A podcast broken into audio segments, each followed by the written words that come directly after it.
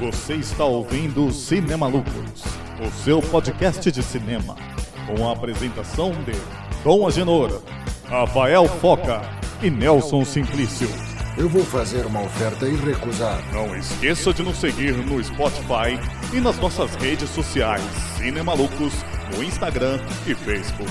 Com a edição de Everton Sem Beats, versão brasileira Herbert Richards.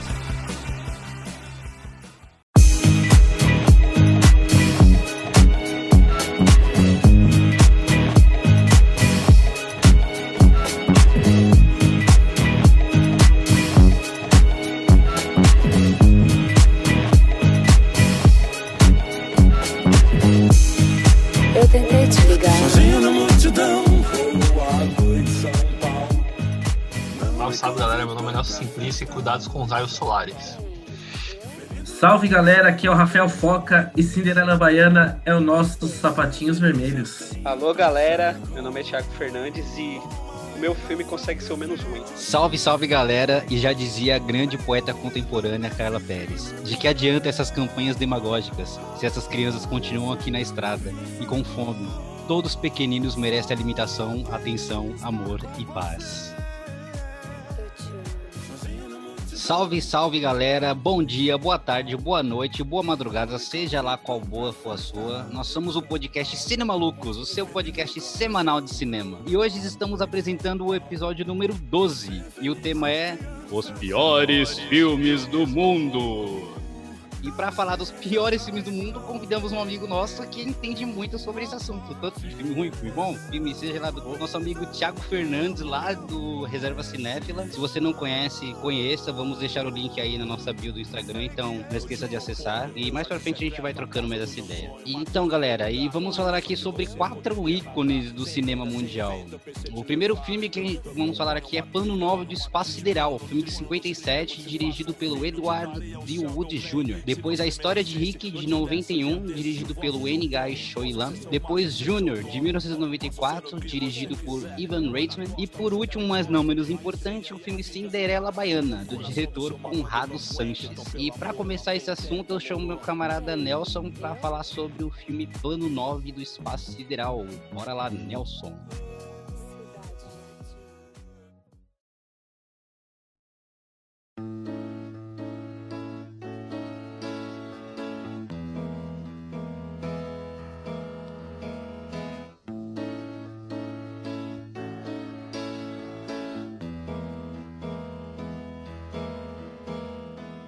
Salve galera, vamos começar aqui, começar não menos especial, né, com uma grande presença do Ed Wood, né, considerado por muito tempo na crítica aí, o pior diretor de todos os tempos, o fato do qual a gente vai discordar aqui, né, esse filme tem talentos aí que a gente descobre, mas Ed Wood, é, ele inclusive tem uma biogra- cinebiografia do Tim Burton, né, uma das melhores cinebiografias já feitas, assim, eu, eu posso dizer, mas o Plano nove do Espaço Sideral, ele é a tentativa dele de fazer um filme de ficção científica B, assim, bem característico da época, um filme de invasão alienígena, né, que é, essa é a trama que se se baseia, né? A premissa é essa. Alienígenas estão tentando controlar os rumos da humanidade a, através de mortos-vivos, né? Estão ressuscitando pessoas num cemitério qualquer, numa cidade qualquer, sabe-se lá por quê, pra tentar é, dominar a humanidade, né? E aí o filme ele se desenrola nisso, assim, né? Uma cidadezinha, assim, bem... parece bem interiorana, assim, né? E aí vai ter todo um clima de investigação policial, de descobertas, de discos voadores, né? Naquela época que a gente falava de OVNIs, né? Não, U F Os. E eu, eu acho um filme muito interessante, assim, né? O Ed Wood, pra quem não... Eu, eu recomendo muito ver o filme, né? O Ed Wood, ele era um, era um grande entusiasta, assim, né? Um cara muito empolgado em fazer filmes, mesmo quando ele não tinha a mínima ideia do que ele tava fazendo, né? Plano nove é um filme muito doido, assim, né? Um filme que ele reaproveita coisas, ele sempre tem um esquema, sempre tem um jeito, né? O filme, por exemplo, um dos protagonistas do filme no começo é o Bela Lugosi, né? O saudoso Drácula, né? O Drácula original ali do cinema hollywoodiano, que... infelizmente ele falece no meio das filmagens e aí o personagem dele lá, o cara que substitui, tem que ficar cobrindo o rosto isso com a capa pro público não saber que é o Bela, né? E é um personagem bem característico do Drácula, né? Ele tem toda uma capa preta, assim, né? Um personagem noturno, assim, bem classudo até, né? O cara todo cheio de classe. O elenco desse filme, né? Quando, quando mostra os atores envolvidos e tal, já você vê que tem o Bela Lugosi, o Tor Johnson, né? Que é um desses caras que vem da luta livre pro cinema. E tem um nome lá, né? Que se chama Vampira. Apenas Vampira, que na verdade é a atriz Maila Nurmi. Ela criou esse personagem, essa gótica, e depois de uns anos ela vai processar a atriz que faz a Elvira, né? Pelo personagem Elvira, ela vai entrar na justiça aí pedindo reconhecimento por essa personagem. Ela acredita que fala que criou com, com essa personagem, né? Que chama de Vampira. E o, como o Nelson disse, o Ed Wood é um cara que sempre tem ali suas... dá um jeito pra tudo, né? Um cara que é um grande entusiasmo do, do, do cinema, fez... filme de terror no começo. Cinema trambiqueiro, né? Cinema trambiqueiro, né? Ele começou com Glen or Glenda, né? Que é um filme autobiográfico ali. E termina a carreira fazendo filme pornô. É... Filme pornô. Que é uma grande reviravolta da carreira. E, e esse, esse talvez seja o seu filme mais famoso, né, galera? Que é o Plano nove. Meu, eu achei esse filme muito interessante. Eu confesso que eu nunca tinha assistido ele antes. E aí, eu, eu evitei... trailer, sinopse, qualquer coisa que eu queria ver, né, com suspensão de descrença. Eu falei, meu, o filme cinquenta e sete está na lista dos piores filmes, vamos ver o porquê que tá aqui. E aí você já consegue identificar logo de início, né, cara, assim, você vê que, assim, teve muita restrição orçamentária, são pouquíssimas locações reaproveitadas ao máximo, muitas vezes, e as trucagens ali das naves é muito mal feito, é muito ruim. Aí você fala, ah, cinquenta e sete, mas, meu, cinquenta e seis já tinha coisa melhor feito naquela época, então, assim, não tem como falar isso. E o roteiro é uma, é uma loucura, né, é uma loucura. Porque os alienígenas, eles vêm querer invadir a Terra e querer entrar num cemitério aleatório qualquer e começam a tentar ressuscitar a galera, que facilmente aqueles zumbis são derrotados, né? Zumbis, mortos-vivos, que for, eles são derrotados de uma maneira esdrúxula. Tem um detalhe lá, né? Eles, que eles, tem um, bo- eles, um botão que... Eles, se eles não estiverem sendo acionados lá pelo controlador, eles são vulneráveis, né? É, e fica super vulnerável. Daí eles conseguem trazer três só, que é o que eles chamam de, do fortão. Aí tem um que é o, o velho, que eles querem se desfazer, chama de... Eles, eles mesmo chamam que é o velho, é. Que é o que fica se fazendo meio de vampiro. E tem a mulher... Bela, né? A... Grande Bela. E, e tem a Bela. E esse filme, ele, ele é muito doido, porque os E Tês, o plano deles é de dominação mundial. Eles falam, até quando a nave deles é invadida, eles falam, não adianta usar armas com a gente, nós estamos cem anos luz à frente. E na primeira briga eles já, sabe, são mega vulneráveis, a nave pega fogo. E é engraçado que tem umas cenas que você vê que exatamente não é, não faz parte do filme. Tem uma hora que eles começam a atirar nas naves, é uns planos que parece que é, pegaram de outro lugar e colocaram, encaixaram ali, que era uns mísseis. A imagem de guerra ali. Imagem de guerra. Aí tem uma hora que mostra um avião também voando. Qualquer coisa externa que você vê, nitidamente você vê que não é do filme. Então... Eu, eu super concordo com tudo que vocês disseram. Esse filme realmente é... Pouca coisa se salva, se for parar pra pensar. A atuação de, de alguns atores é mais ou menos naquelas ainda. Meu, eu, eu, uma coisa que me incomodava bastante era aqueles cortes de cena que tava o casal conversando, aí do nada mostrava o céu e o disco voador, aí depois mostrava o casal de novo. Nossa, cara. Meu Deus. É, cara. Isso me incomodava demais. O que me incomodou, cara, muito foi o modo como eles lutam contra os zumbis. Porque, tipo, o zumbi vai chegando bem lento e eles vão, tipo, indo junto lento e, no, meu, não, não corre, sei lá, sabe? Mas eles vão lento. E aqui tem um, tem um guardinha, coitado, que ele toma duas pancadas e desmaia, que facilmente ele podia desviar daquilo. E ele sempre desmaia. E ele parece um, um ator do Brooklyn Nine-Nine. Um baixinho que tem, eu não esqueci o nome dele, o amigo do Penal. Ah, ah o... sei. Ele parece esse cara, mano, e ele acho que é meio que um alívio cômico ali, porque ele é um policial totalmente despreparado e ele toda vez sofre na mão dos zumbis lá. Mano. E tanto que a forma como é filmada, agitada, montada as cenas, os primeiros ataques dos zumbis, você acha que eles matam as pessoas de susto, né? Porque eles só abrem as mãos assim e as pessoas morrem, né? Eles só abrem a mão e ficam indo pra cima, né? Tipo, mano...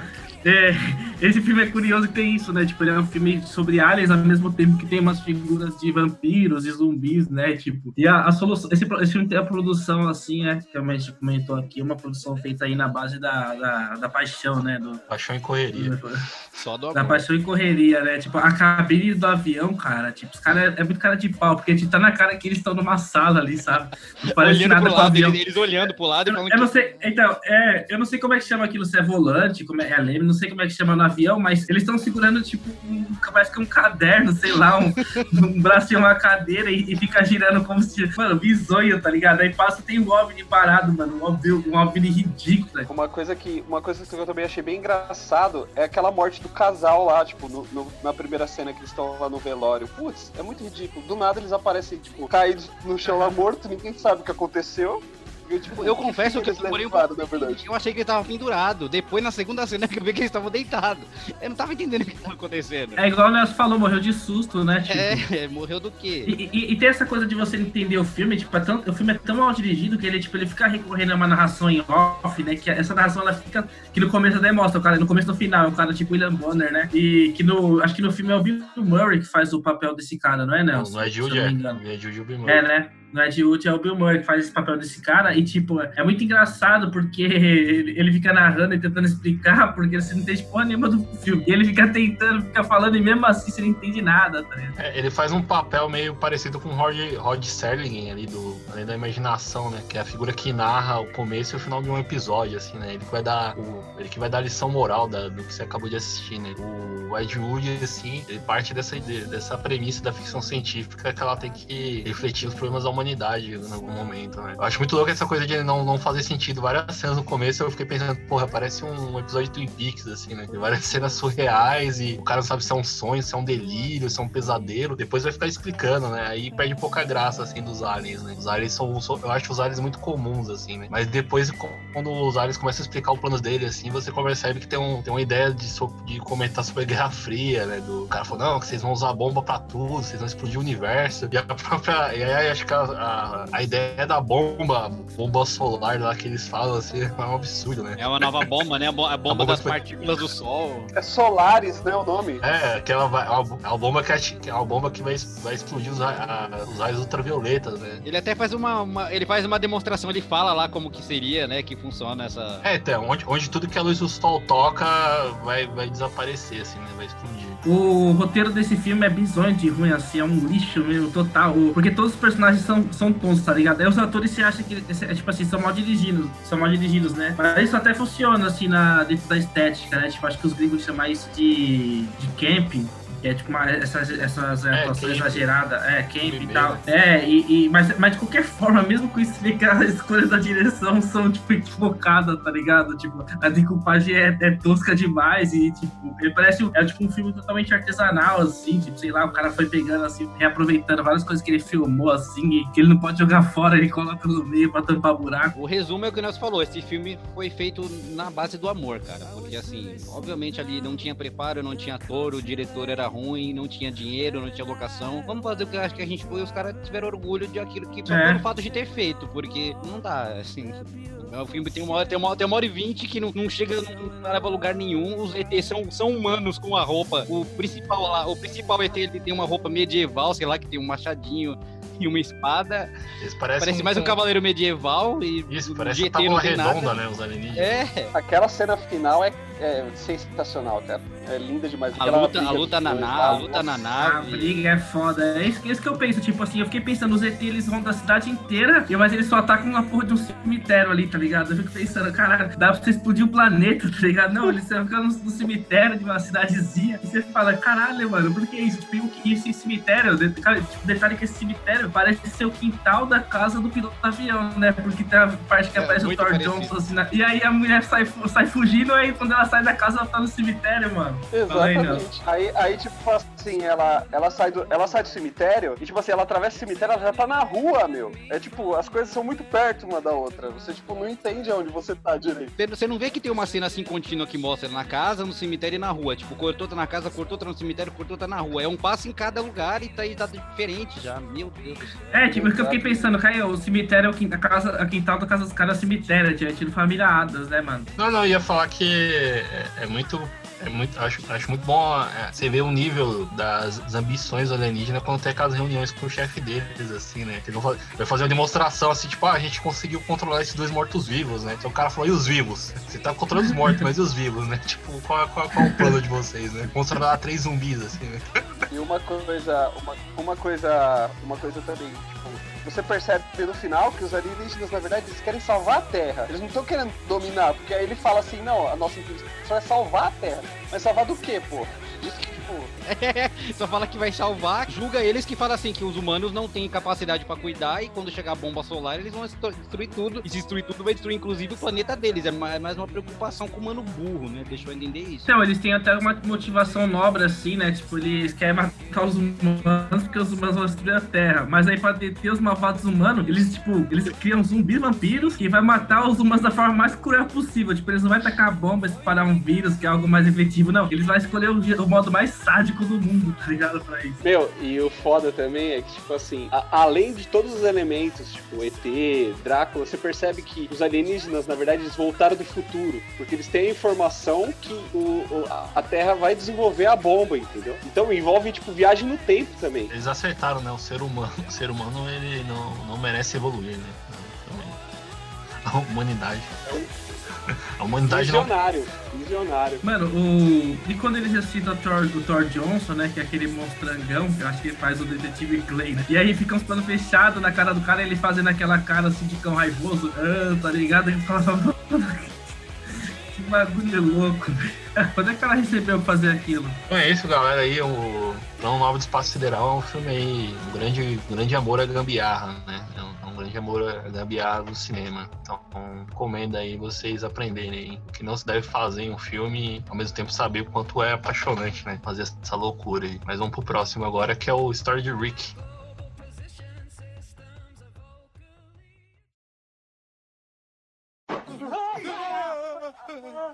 Preste atenção.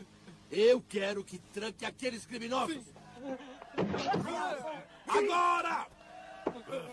Senhor, os bombeiros querem saber o que está acontecendo. Diga a eles que estamos queimando o lixo. Oh, oh, oh,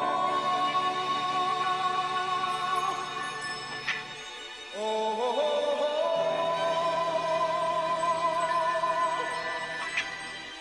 Oh, oh, oh.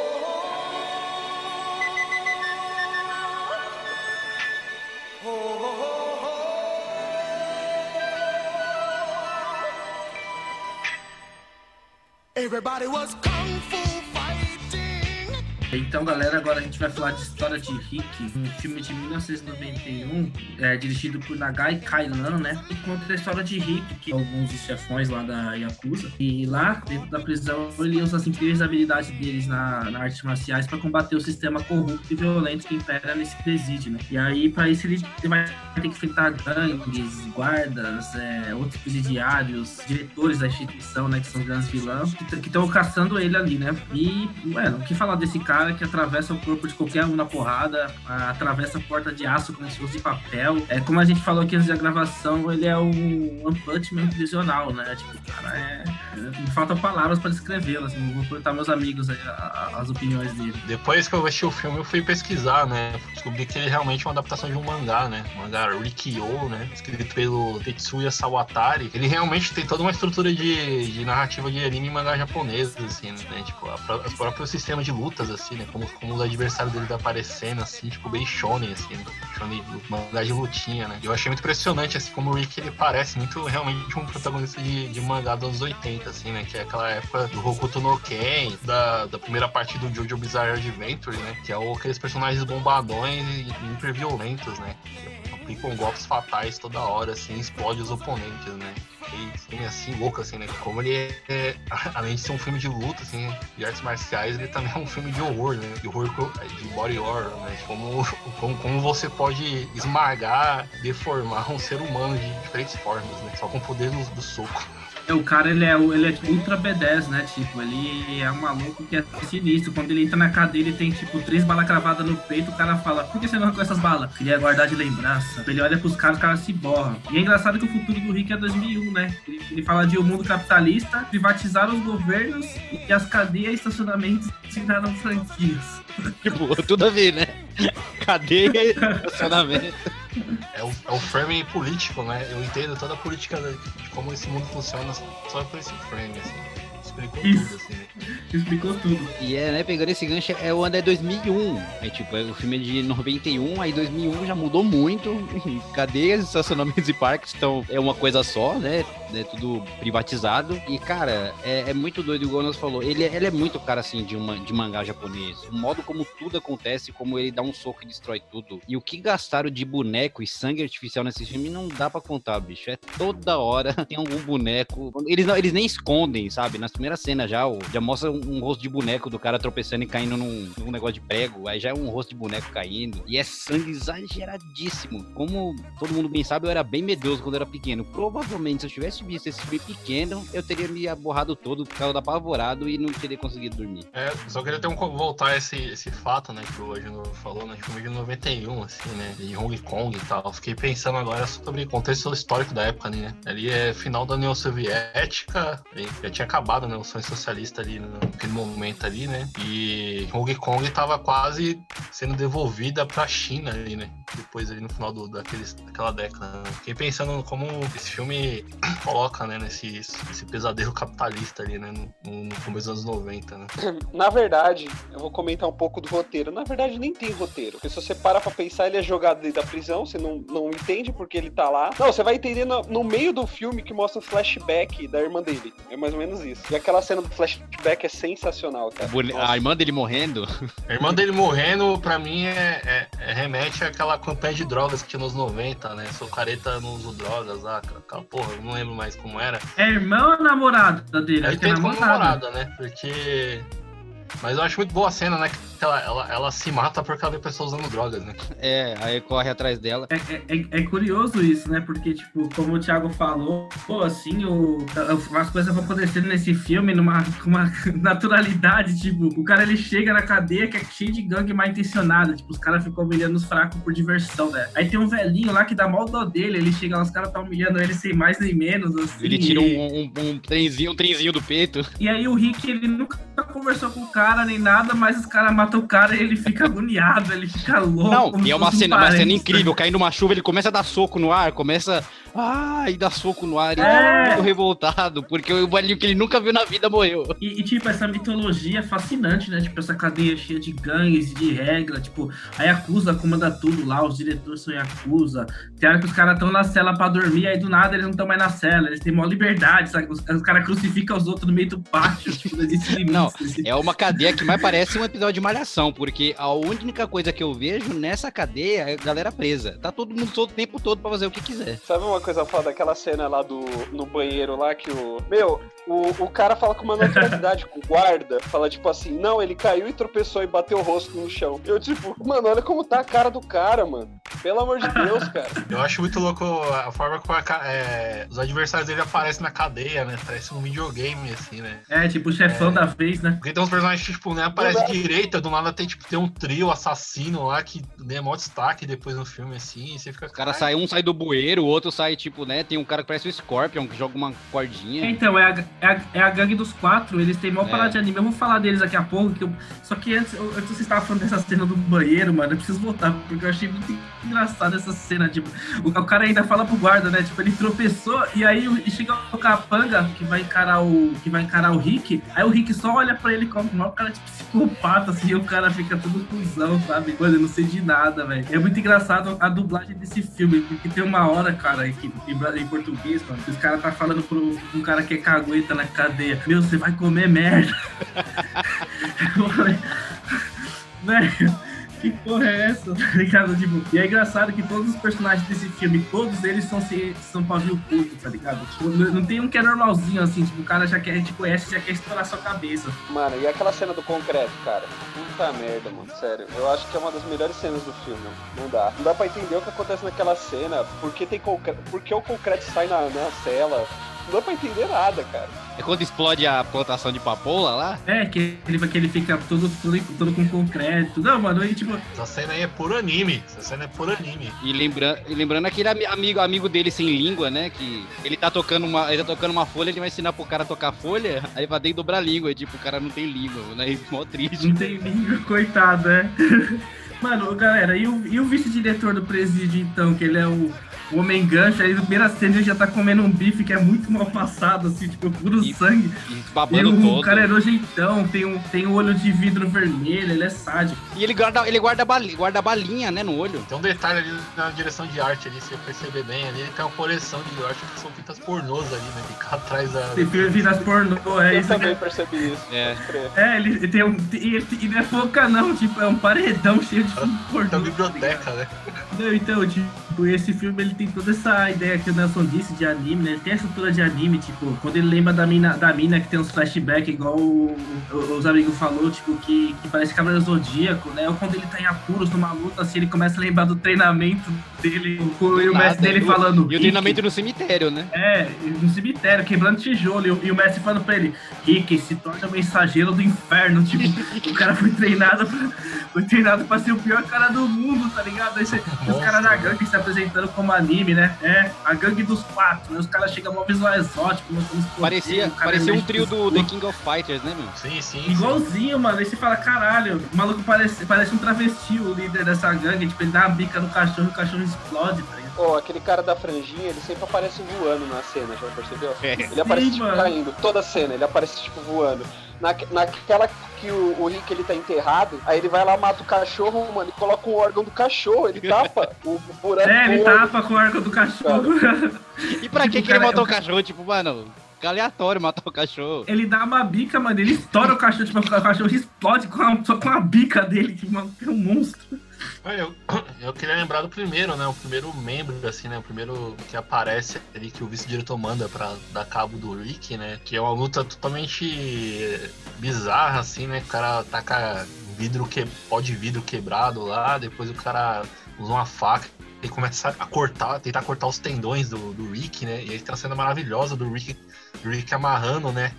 As tripas dele. É, ele amarra, ele amarra, tipo, ele, ele, ele, mesmo, ele amarra. Ele, é, ele mesmo ele aplica, faz, né, uma cura lá. Ele, fa, ele, ele faz autocirurgia, né? Autocirurgia. Ele amarra, ele, ele amarra os próprios tendões, cara. Ele, sim. Tipo, amarra o tendão um no outro, assim, ó. É, é então, tá normal, assim, ele tá normal. normal. E esse adversário tá, tá é maravilhoso, normal. Assim, que tem um momento que ele percebe que ele tá perdendo no, no mano a mano, aí ele ameaça, ele, ele faz um suicídio lá, um sepulcro, né, ele corta a barriga, aí você pensa, pô, o cara morreu, né, ele arranca o intestino grosso dele lá e tenta enforcar o nosso querido herói, né. É um, tenta enforcar. Um personagem, assim, tipo, que vai até as últimas consequências, inclusive a ponto desse...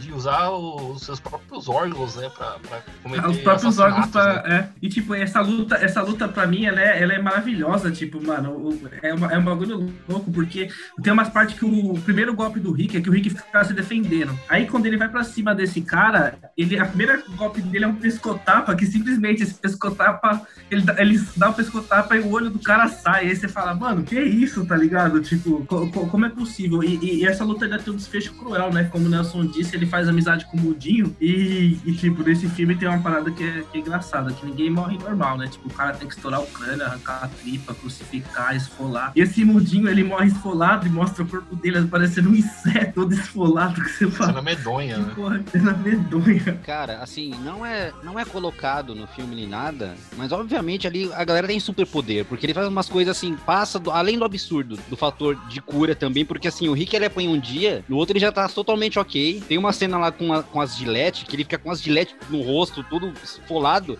aí passa, não, não passa nem um dia, passa um pouco de tempo pra estar com o rostinho limpinho, sabe? Ele estoura o pulso, ele quebra a cara, ele... fator regenerativo cem por cento, galera torce barra de ferro de presídio, é, dá soco em concreto e quebra. Passa por parede? Passa por parede, que, não, parede ali pra quebrar é, é, é, é isso aqui, é parede de isopor total, não, não é possível. Detalhe, ele, ele lava o vidro do olho, ele lava com água, isso, isso é, é, é, é lindo demais. Água, água de esgoto, né, ele estava com um encanto. Mas é isso, assim, tipo, é o que a gente comentou no começo, assim, é um, é, é um mangá ali, da, da, e reflete muito aquele, como funcionava o shonen na época, né, esse, é, o, o corpo do cara, assim, foge da realidade, né, vamos lembrar que era do Zodíaco e as pessoas, e os guerreiros lá com cem litros de sangue, né. É, é tipo isso, é o, o Cavaleiro do Zodíaco, One Piece, esse tipo de anime que o cara não morre. Tipo. E é da hora que, além das heranças do anime, ele, eu vejo muito nele também a herança do Uxa, né? Como foi lembrado, tem esses personagens que ficam toda hora voando, né? Dando voadoras carapana no ar. E, e rola muito essa, essa herança do Uxa, inclusive na, que, que a maioria dos personagens fortes desse filme luta com o Gifu, né? Inclusive o diretor do Presídio, que tem a mutação ali no final, que ele vira um bonecão sinistro. E ele termina morto, ele termina morto como se tivesse tremido uma laranja, assim. Ele é um grande lutador de Kung Fu, né? Inclusive a, a, própria, a própria gangue, assim, né? A forma como eles lutam, assim, é uma, é uma coisa do Hulk ali, né? Tem dois deles ali realmente dançam, assim, quando estão lutando. Um, Ex- exato, tipo, tem uma, uma parada teatral, Hulk assim, ali. Né? É, pa, para, para além da, da referência de anime, ele ainda traz isso. Eu acho que, assim, a gangue dos quatro... Ela foi muito importante no filme, assim... Que tinha três, né? Era a gangue dos quatro, três, mas tinha três. É, porque o primeiro morreu já muito no início, então nem fez parte da gangue, numa, numa alinhação junto. Mas, assim, eu acho que o cara... Porque tem o Franjinha, né? Que morreu, morreu lutando ali, né? Ele bateu com o pé no negócio lá e queimou e depois morreu. Eu acho que o único que teve uma morte muito péssima foi o, o da Cordinha. Ele tomou um tiro do dono da prisão, que é um que eu não sei que negócio, que aquele tiro que incha a pessoa. Ele tira... E não, e é, e, é um tiro, e é um tiro no cu, né? Porque, tipo, mostra é. assim, ele dá no cu e, e mostra o cu furado do cara, tipo, tomando tiro. Eu falei, eu não cara... sei que negócio, se ele atira, a pessoa explode, meu. Tipo, é muito... Mas, é, é, mas, o... mas é, é isso, assim, o filme não há regras, né? Cada não, cena você vai descobrindo. A física opera diferente nesse filme. Admito, admito que eu fiquei triste com a morte do cara lá esmagado. Sério. Ele tentou ele, te, ele teve uma... Ele, ele se redimiu, né? Ele se redimiu no, depois. Ele teve a redenção é. dele no filme. Foi. E, e aí mostra... E aí, do nada, do nada. Na foto, ele não conseguiu sobreviver, mas aí mostra a foto dele com o filho. Eu falei, caralho. Não, e aí, não, aí, é, é muito boa a fala do Rick nesse momento, né? Que ele fala, nossa... É. Aí você fala, caramba, todo mundo tem família, né? Todos aqui tem parentes, mano, mas é. o que, ó, e, e falando nisso, o personagem mais engraçado desse time é o filho do diretor, Nossa né? Nossa senhora, é bizarro. O cara é um boçal né? bizarro, o inhonho assim. Inhonho do inferno, assim. Ele... Ele, ele mano, tropeça lá, mano, os caras matam o cara, mano. Porque falou muito que a culpa é do cara que montou cena. o tapete. E na dublagem o cara ficou falando assim ainda, não tem nada a ver com isso, eu, o que eu fiz, eu tava aqui de boa, tipo, andando livremente pela cadeia, vocês já me colocam aqui numa dessa. É um moleque psicótico, velho. É o, é o moleque que tem, que tem uma condição, nesse mundo capitalista, ele tem uma condição a mais, e ele pisa em tudo, sabe? Eu tô com saudade desse filme já, galera, tô com muita saudade. Esse... No, no, no final, o Rick ainda solta um super poder ainda, tipo, caralho, né, velho? É tipo digno de estar com Keshimiki. Esse ponto que vocês falaram da dublagem, eu não sei se vocês perceberam, vocês prestaram atenção, mas tem hora que a dublagem sobressai a original com a dublagem real, tipo uns grunhidos, às toda vezes hora, quando tem, aí você escuta Exato. o grunhido da, do, do áudio original, assim, tipo... Sabe, ah, ré, tipo, sabe, meio que umas vogais escapam os dois e fica uma coisa, uma coisa estranha, uma coisa esquisita. E, e só queria também falar um ponto que é o, o, o chefe da prisão, que no final a gente descobre que ele é um super vilão, que ele tem problemas do coração, não sei o que problema que ele tem, que ele toma um remédio que instantaneamente passa a dor dele. Aí depois ele não toma esse remédio e se transforma num super guerreiro Kung Fu, que também teve um, tre- um incrível treinamento para grande final e derradeira luta, que é a jornada do herói ali, né? Que ele foi enfrentando os inimigos até chegar no último chefão incrível, que é um boneco. Ele revela que é da mesma escola que o Rick ainda, né? Tem essa é, revelação. Então, e... Nossa, é uma, bem coi- é uma coisa meio anime, anime em videogame, assim, né? Tipo... O, o chefe da prisão, ele vai, tipo, é aquela coisa, né? O clássico, vou mostrar minha verdadeira forma, né? É, isso foi final. E que, e que forma foi essa? No final o Rick tá com a cabeça dele, tipo, é uma é, cabeça muito mal feita. Assim, boneco fala, muito solto, cabelo solto e borracha. É, não, e o, não, e engraçado é que o Rick dá um golpe nele, ele cai sentado lá no negócio e ele fala, não, agora eu vou estourar nessa porra, entendeu? É isso. Ele fica grandão. Não, e quando ele começa a se movimentar é tudo flácido, assim, né? Todo... É. Não, e é muito desproporcional, tipo, a perna é curtinha, aí, tipo, a barriga é gigante, aí os braços pequenos, e ele vai dar... e ele é lento, ele vai dando... Parece tipo um Godzilla, sabe? Parece um... Mano, não sei... Ele que parece que... aquele, aquelas pessoas que faz lipo, né? E não... redução de pele. E dá errado. Exatamente, exatamente. E não dá certo. Fica com a pelanca ainda, né? Nossa. Fica com a pelanca, não, mas... Saudades já desse filme. A gente poderia fazer um podcast só falando desse filme, porque são muitas coisas e já tô com saudade. Vou rever ele ainda esse ano. Tem, é, que fazer, tem que fazer a decupagem desse filme, cena por cena, cara. Cena por Sério, cena, fa- fazer, uma, fazer uma live, fazer uma live e, e fazer cena por cena desse filme. Então, gente, esse, esse foi aqui o nosso comentário sobre Riki, Rikkyo, né? Esse grande exemplar aí do, do cinema oriental, com essa pegada de anime, mangá, misturado com uxa e tudo que, que, que há nesse mundo. E agora vamos falar de uma parceria, Schwarzenegger e Ivan Reitman Júnior Quem vai apresentar esse filme pra gente é o Fernandes.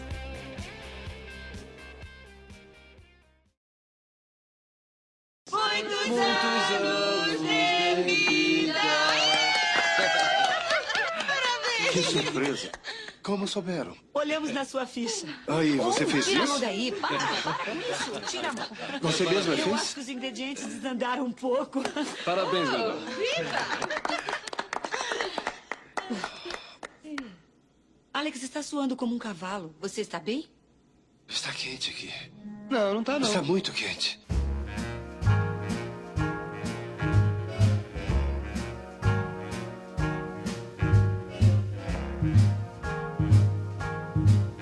I've got you under my skin. I've got you. Olá, galera, boa noite. Meu nome é Thiago, mas todo mundo me conhece como Fernandes, né? Fazer o que? A vida. E eu sou dono do Reserva, Reserva Cinéfila. Inclusive, sigam lá em todas as redes sociais e tal. Só jogar aí nas redes que vai aparecer lá. Bom, o que falar sobre esse filme? O filme do grande Ivan, né? De clássicos como Irmão Gêmeos e Um Tira no Jardim de Infância. Ótimos filmes, diferente de Júnior. Júnior conta a história de dois cientistas que, na verdade, estão em busca de uma nova droga, né? Pra evitar o aborto. Mas aí acontece um... Aí acontece um problema e aí eles são impedidos de continuar esse, esse projeto. E aí o que eles fazem? Pô, vamos roubar o óvulo. Vamos lá roubar o óvulo e vamos implantar, vamos testar pra ver o que que dá. Mas enfim, pra mim, o grande problema desse filme é o Arnold Schwarzenegger, cara. Sério, ele não me desce em nenhuma cena. Sério, não, não, não dá, cara. Não dá. A química dele com o Danny DeVito é sensacional, mas ele, ele em si, mano, não, não rola. Assim, eu acho que esse filme não deveria estar aqui, porque eu confesso que fazia um... Eu, de todos, eu confesso que eu não tinha assistido...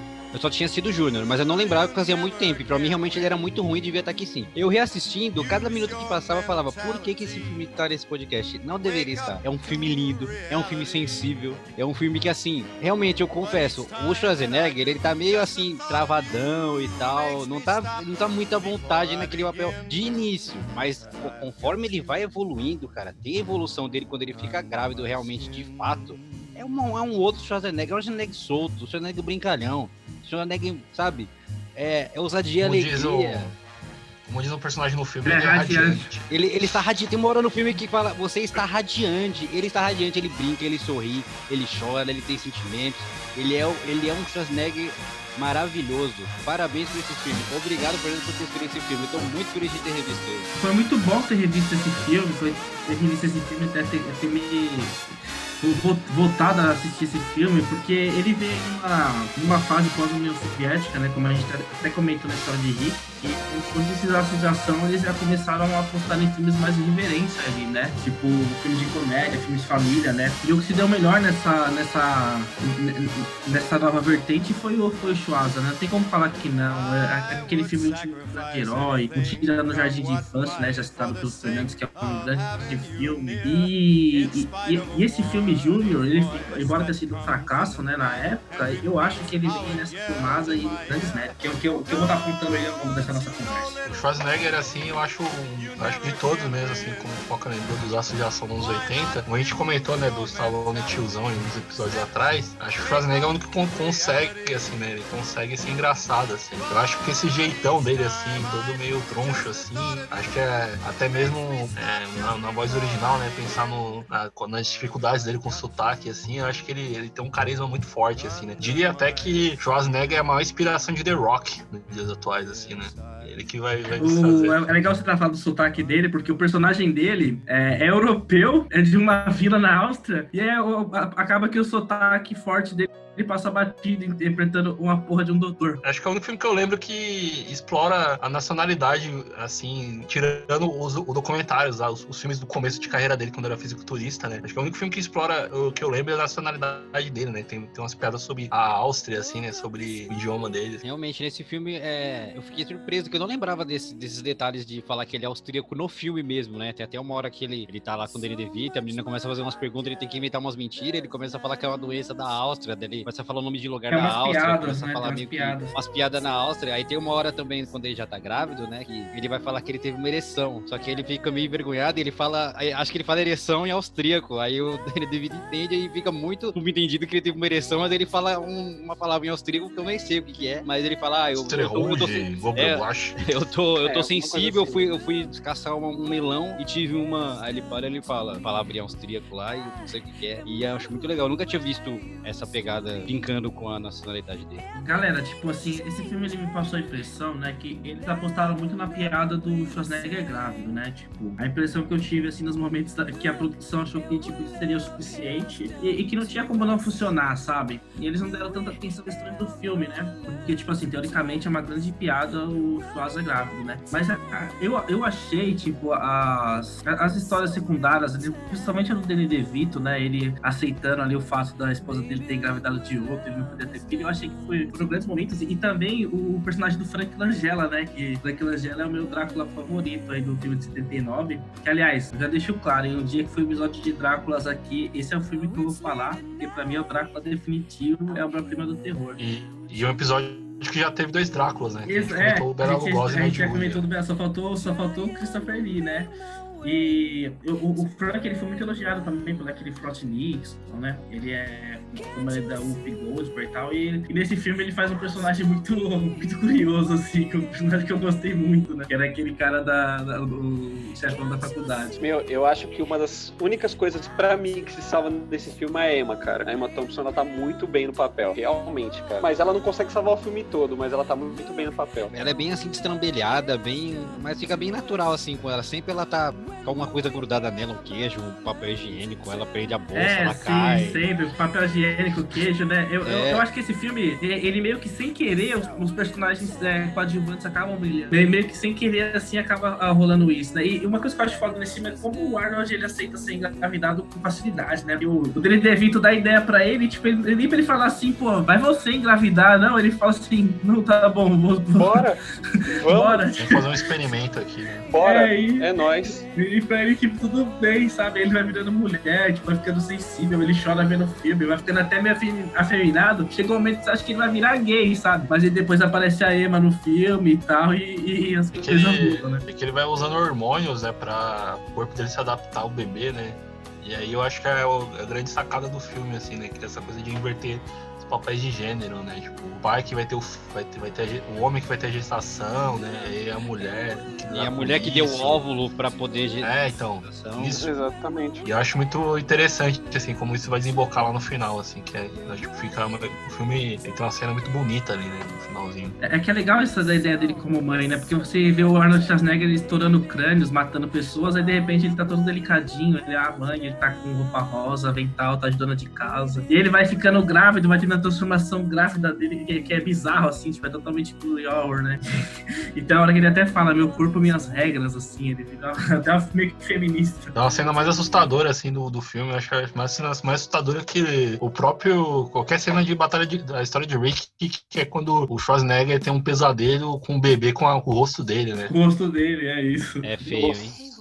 É muito feio, cara. Chega a ser nível, tipo, Harry Potter com, com a carinha lá. Nossa, mano, é ridículo.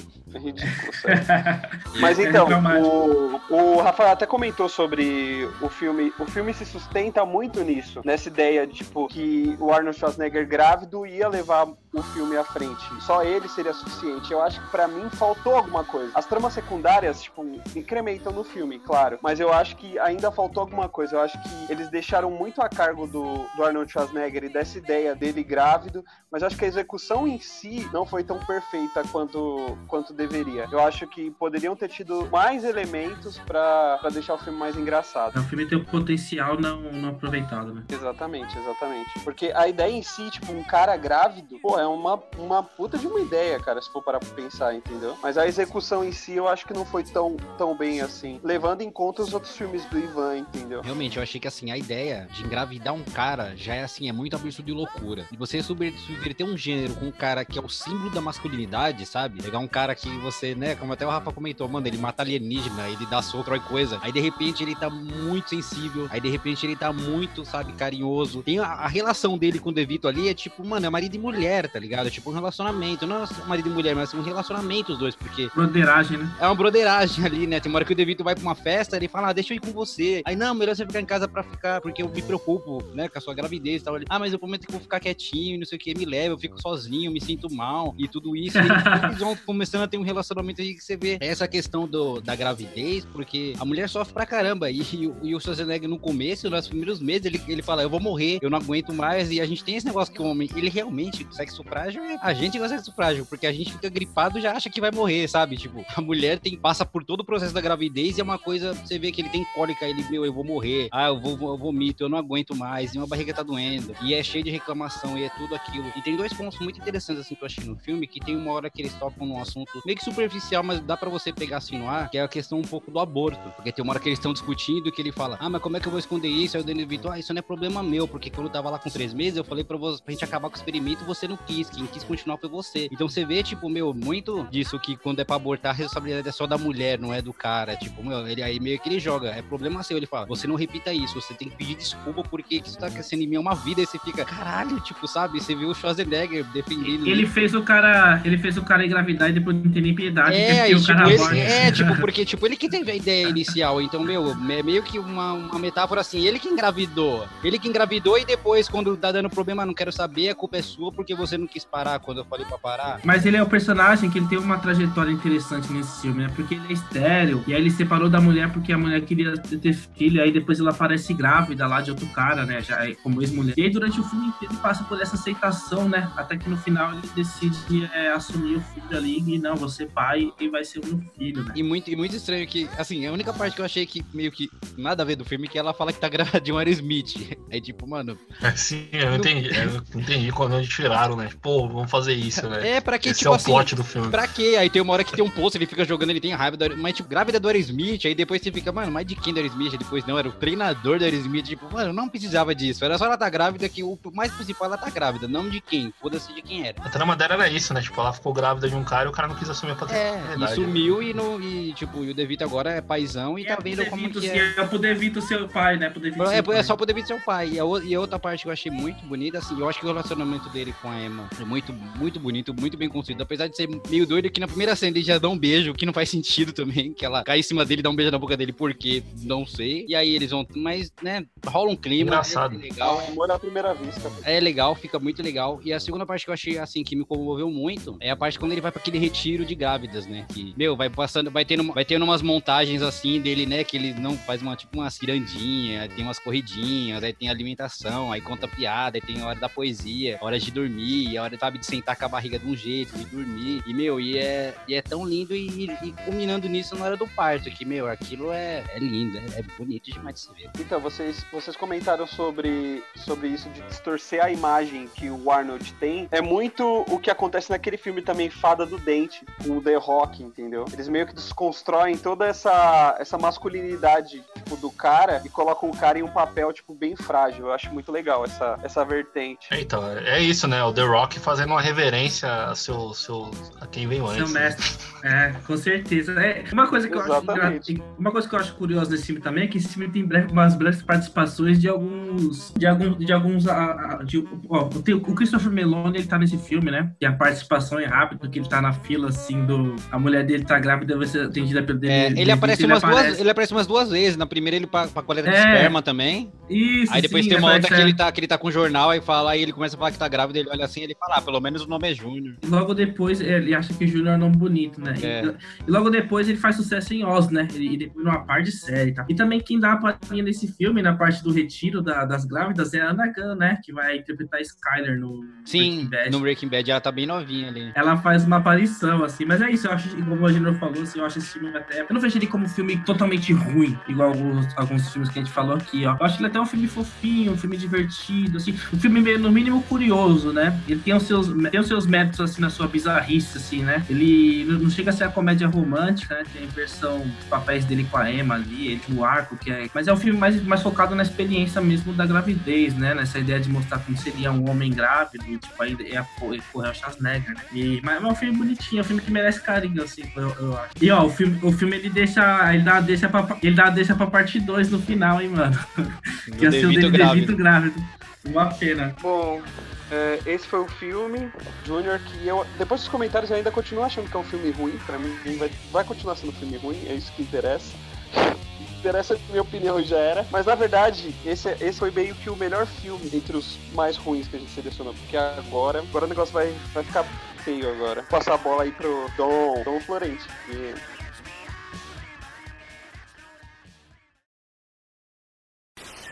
Não dê isso, menina. Você devia estar brincando e estudando, não jogada na estrada pra ganhar os míseros trocados pra matar a fome. Vai, passarinho.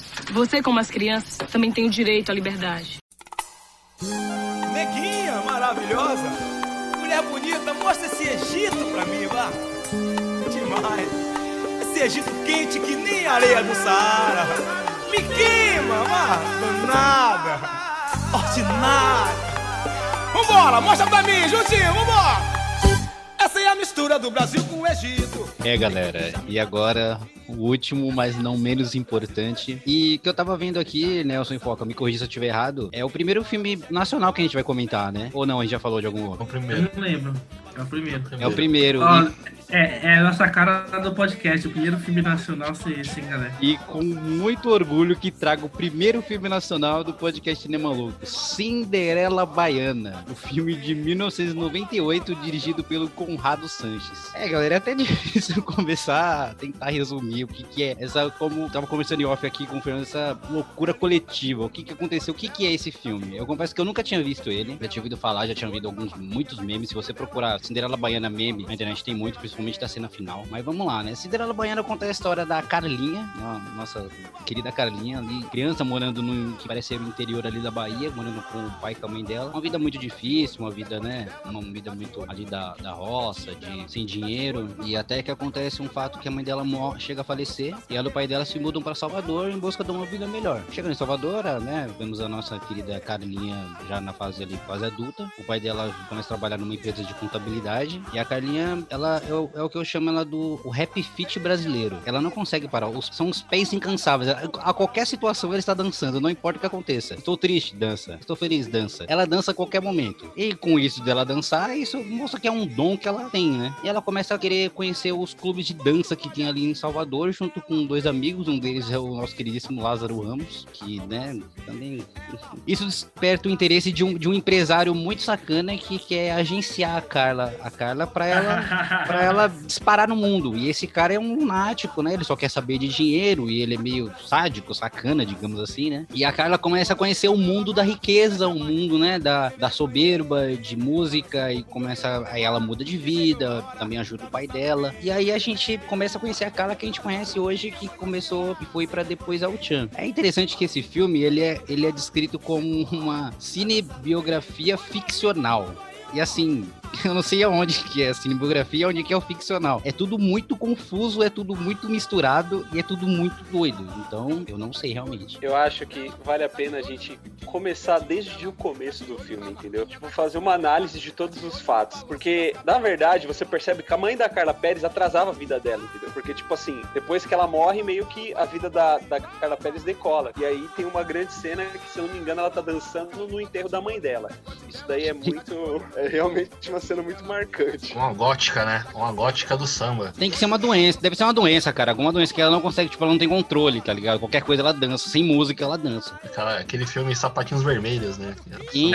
É, é o Rap Fit, o, pin, o pinguim não, não consegue dançar até morrer. Sapatinhos Vermelhos no Agreste Baiano. É engraçado esse filme, que a, a abertura dele é muito boa, tem um detalhe que vocês todos pegou, mas o Baiana é com H, é né? É com H e não é, e não é Baiana. Baiana não é com H, é, mano. É, é Baiana, eu, é eu, eu ia falar. Baiana é e, e, isso, ó. Isso, é. E, e acho que nessa hora o filme já mostra que veio, sabe? Tipo assim, Carla... toma isso aqui, ó.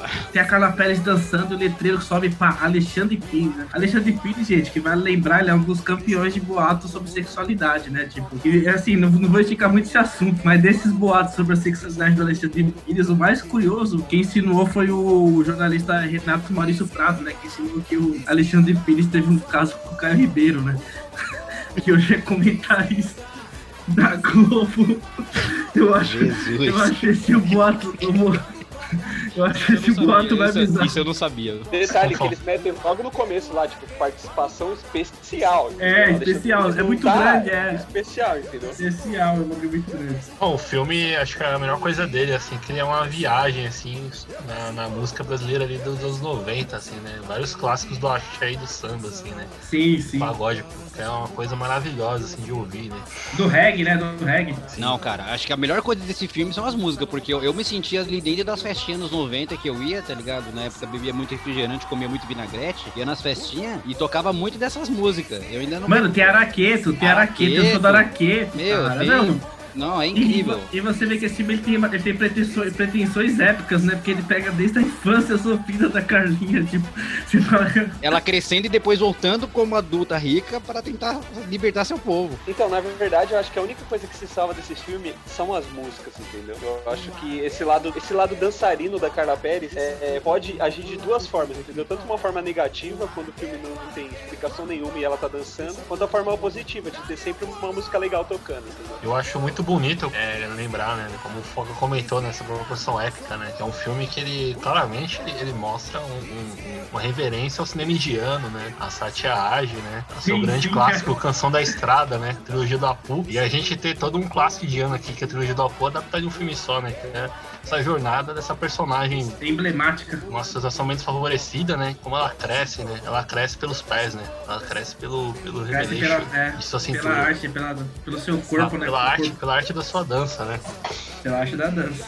Meu, é incrível esse filme, assim, como tudo nesse filme é uma desculpa pra tá acontecendo uma dança em qualquer lugar, e não faz sentido. Tem uma hora que ela vai comer um acarajé, aí do nada aparece um monte de figurante dançando e comendo acarajé junto. Aí, por que que tá acontecendo isso? Tem uma hora que tá passando um cara do lado, aí tem tipo um instrutor de criança ensinando a criança a dançar. Por que que tá fazendo isso, sabe?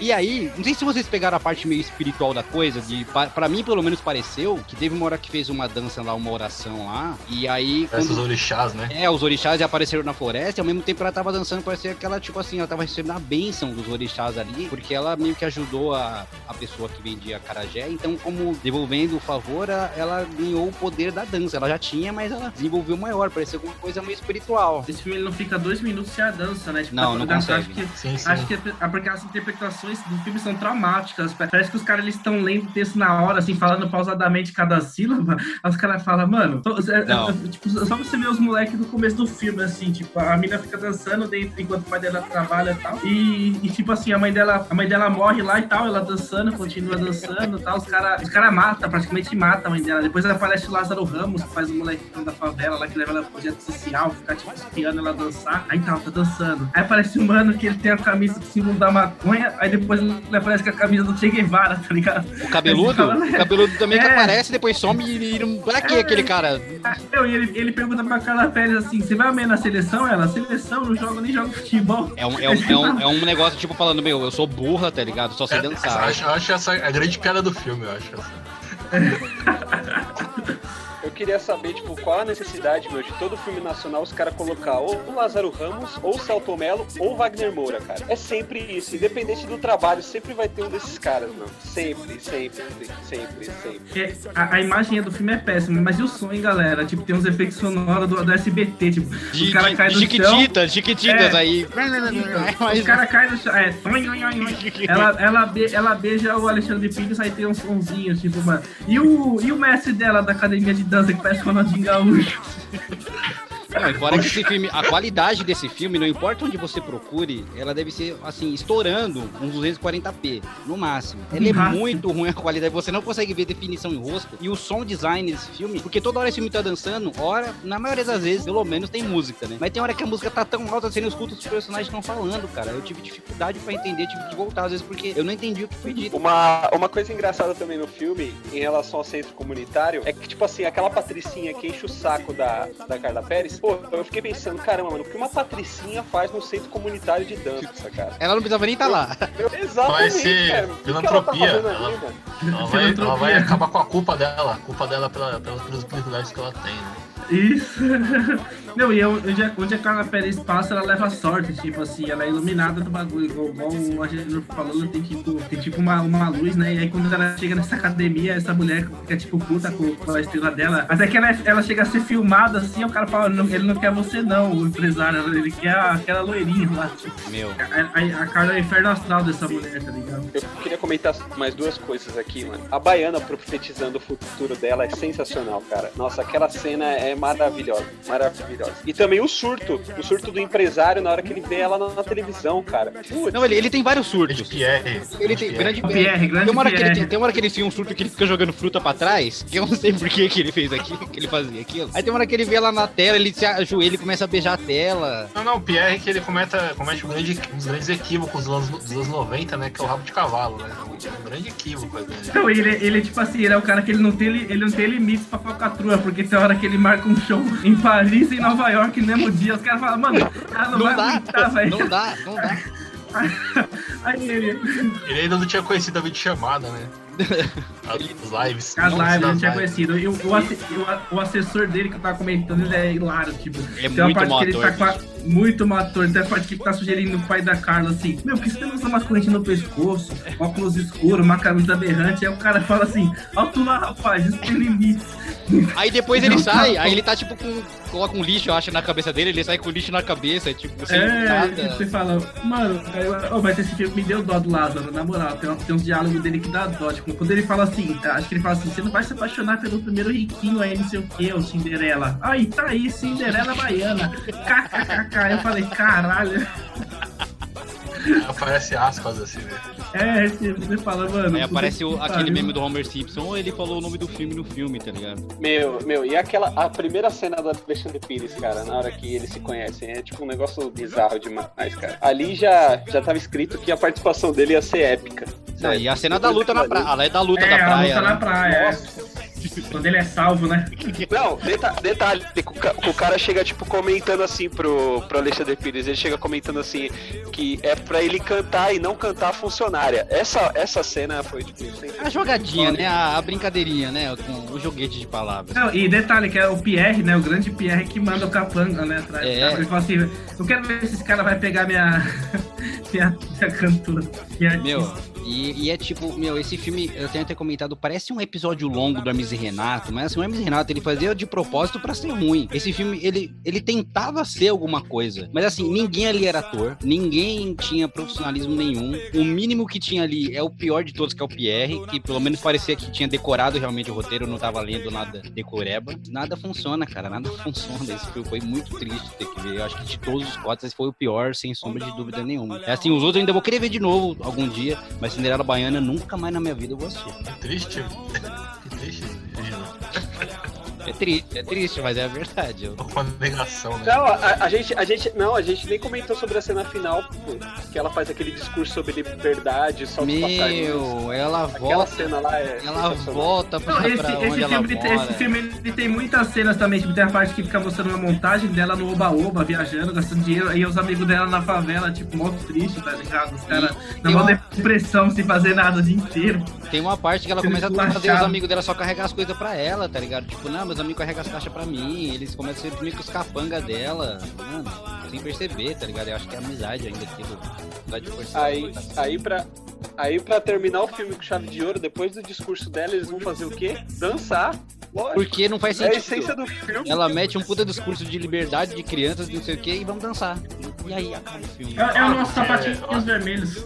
E aí ela, não, e ela, e ela ainda tem uma, ela tem uma visão da mãe dela ainda, capaz, ainda tipo, bem impactante, a mãe dela capaz, ela dá um sorrisinho assim, e aí termina. Mas acho que essa, essa é a grande imagem do Brasil, assim, né? Eu acho que depois, apesar da miséria, a gente ainda era um povo feliz naquela época, né? A gente ainda sorria. A gente escutava paraqueta, né? Era. É a questão do futebol também, que a galera fala que, tipo, o futebol traz felicidade, dança traz felicidade, eu acho que é isso, mano. É a mensagem que você passa. Tipo, se é, você estiver então, dançando, Brasil... você tá feliz, entendeu? Não importa o que é... tá acontecendo com você, se você estiver dançando, a alegria mesmo. Levanta, levanta, sacode a poeira e dá a volta por cima. Carla Pérez, ela só queria um Brasil feliz. Só queria só. um Brasil de sorriso de novo. Com I de escola. Exatamente, com as crianças na escola e os passarinhos sul. Ah, e, e sem contar que ela, ela ainda faz filantropia nesse filme, né? A hora que ela vai lá doar os negócios lá. Ela vai doar o quê? Que ela vai com as sacolinhas lá também, mano. Mano, na moral, Ai, esse Deus. filme é tipo, eu poderia pegar ele cena por cena, assim. Não, né? Devia ter uma análise, cena por cena. Hoje eu não quero rever esse filme, eu quero rever. É, eu quero rever, eu quero rever também. Não, assim, só, assim... acho que assim, vale a pena um dia, quando a gente puder sentar, comprar umas brejas, tá ligado? E ver esse filme de novo, todo mundo junto e comentando cena por cena. É, a imagem tentar... é horrível. A imagem é péssima, tentar achar uma... Tentar dar... Mas faz parte da experiência. Faz parte da experiência, os efeitos sonoros. Eu acho que a cena dela dançando no enterro da mãe dela, a mãe dela morreu por causa dela dançando, eu acho que é a melhor parte do filme, pra mim. E ela eu... vai pra Bahia dançando, né? O pai dela pega o caminho assim pra Bahia, parece que eles estão indo a pé pra Salvador, assim, e ela tá dançando, assim. Caralho.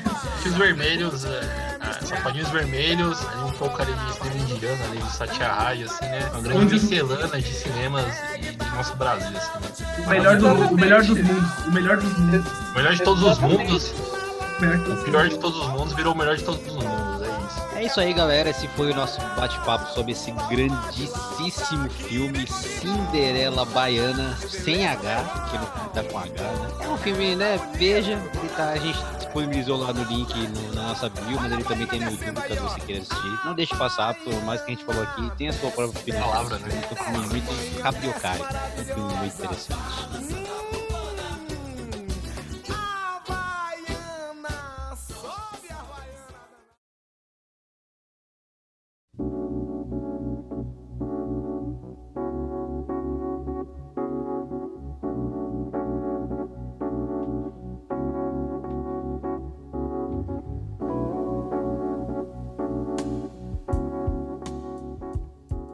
É, então, gente, foi muito interessante esse nosso episódio, né?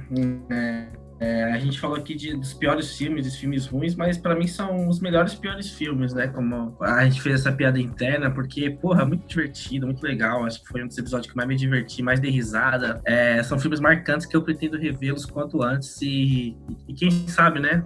Na história aqui do podcast, esses filmes é, voltarem a, a, a servir de pauta pra gente. Então, eu queria falar que gostei muito de todos os filmes. filmes que a gente comentou. O Rafa mesmo já falou que, por mais que a gente falou que são filmes ruins, na verdade são filmes muito divertidos. A gente basicamente só deu risada, correndo o tempo todo. E também queria agradecer o convite, né? É uma honra estar aqui, porque eu já tinha escutado os, os outros podcasts de vocês. Queria só agradecer essa oportunidade, oportunidade que vocês me deram de estar aqui. E é isso. É isso, né? Foi um prazer, assim. Eu, eu, a única coisa que eu lamento desse episódio é que a gente não fez com chroma key, né? Dando pause nas cenas e comentando elas, assim, né?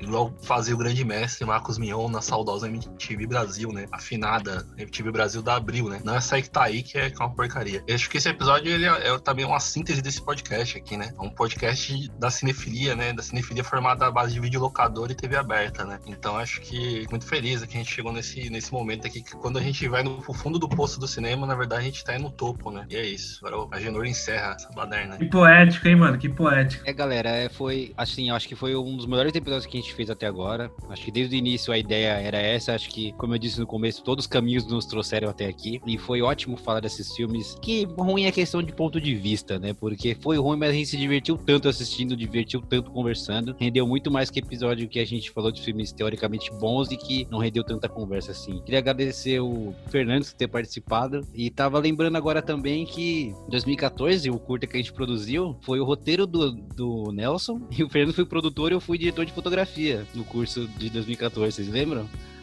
É um curso de... Pra quem, não, pra quem não conhece, provavelmente não conhece, né? É um, é um curso de cinema livre que teve pela prefeitura aqui em Guarulhos. Foi. É, a gente tá dando o nosso set aqui agora, né? Exatamente. O cinema gorulhense. Tiro no escuro. Procurem aí no, no YouTube que, sei lá, a gente coloca o link aí pra vocês verem. E é isso aí, galera. Foi um grande episódio. Muito obrigado por terem ficado até aqui, até o final. Fiquem na paz e cruze, cruze, cruze. Tchau.